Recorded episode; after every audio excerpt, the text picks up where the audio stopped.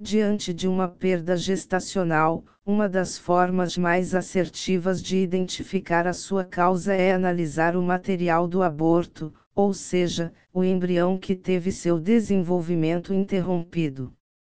É, apesar da literatura médica recomendar que a investigação seja realizada a partir de dois ou mais perdas, para prestar um melhor acolhimento ao paciente e quando há um diagnóstico de infertilidade, identificar o que provocou uma perda o antes possível pode ser definitivo para o tratamento que permita o sucesso da gravidez. O teste P O C analisa o material do aborto para determinar se a perda gestacional foi o resultado de uma alteração cromossômica, aneuploidia ou poliploidia, que corresponde a pelo menos cinquenta por cento dos casos das perdas que ocorrem durante o primeiro trimestre da gestação. A tecnologia empregada para a realização do P O C molecular se diferencia de um cariótipo convencional, citogenético, pois não é preciso cultivar células para a obtenção de resultados. O cultivo celular vem sendo o principal responsável de resultados inconclusivos após o estudo citogenético clássico. Além disso, caso o resultado da análise molecular seja dado como euploide normal, é realizada outra avaliação molecular para saber se existe contaminação materna no material estudado. Como é realizado o teste P O C?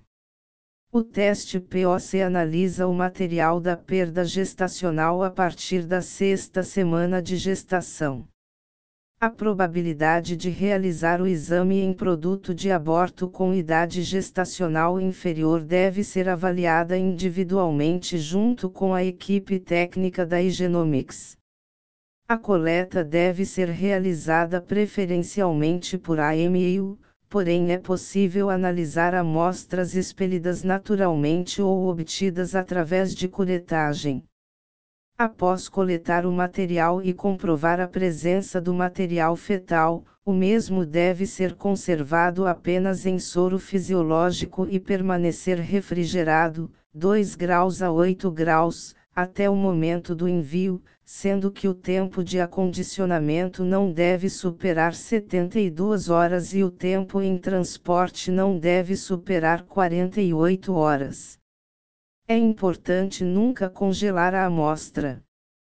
Além do produto do aborto, a Igenomix também solicita uma amostra de o sangue materno para, junto com as análises, comprovar que o resultado obtido é realmente fetal e não houve contaminação materna. Para tanto, será comparado o D N A da amostra do sangue materno com o D N A do material do aborto analisado. Como enviar uma amostra? É possível enviar amostras de todas as localidades do Brasil para serem analisadas em nosso laboratório em São Paulo. O envio pode ser feito em temperatura ambiente ou com a adição de gelo gel, para prevenir a interferência de períodos ou regiões com temperaturas elevadas. A Igenomix proporciona o kit para a realização da coleta.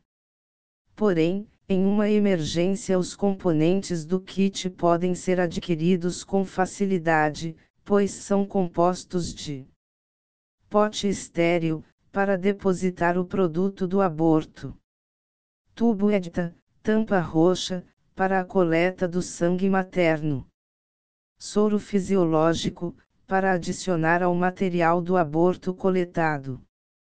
Cuidados ao realizar o envio. Em caso de perda gestacional igual ou superior a vinte semanas ou peso igual ou superior a quinhentos gramas ou estatura igual ou superior a vinte e cinco centímetros, é necessário que o feto tenha um atestado de óbito. Nessas situações é indicado não realizar o envio do feto, mas sim de uma biópsia de tecido, o que será suficiente para a análise genética. Acondicione bem a embalagem para evitar danos durante o transporte e identifique todos os tubos e amostras. Preencha os formulários de requisição e consentimento, sendo que o formulário de requisição deve ser assinado pelo médico e o de consentimento, assinado pela paciente. Para prestar apoio durante o processo de envio, a equipe da Igenomix dispõe de instruções completas e contatos na página de envio de amostras de nosso site. Também oferecemos aconselhamento genético gratuito após a realização do teste para auxiliar na interpretação dos resultados e para que o casal entenda quais as opções diante do resultado obtido. Causas cromossômicas do aborto. Conheça as alterações cromossômicas e suas frequências encontradas nos abortamentos no vídeo disponível no canal de YouTube da Igenomix Brasil.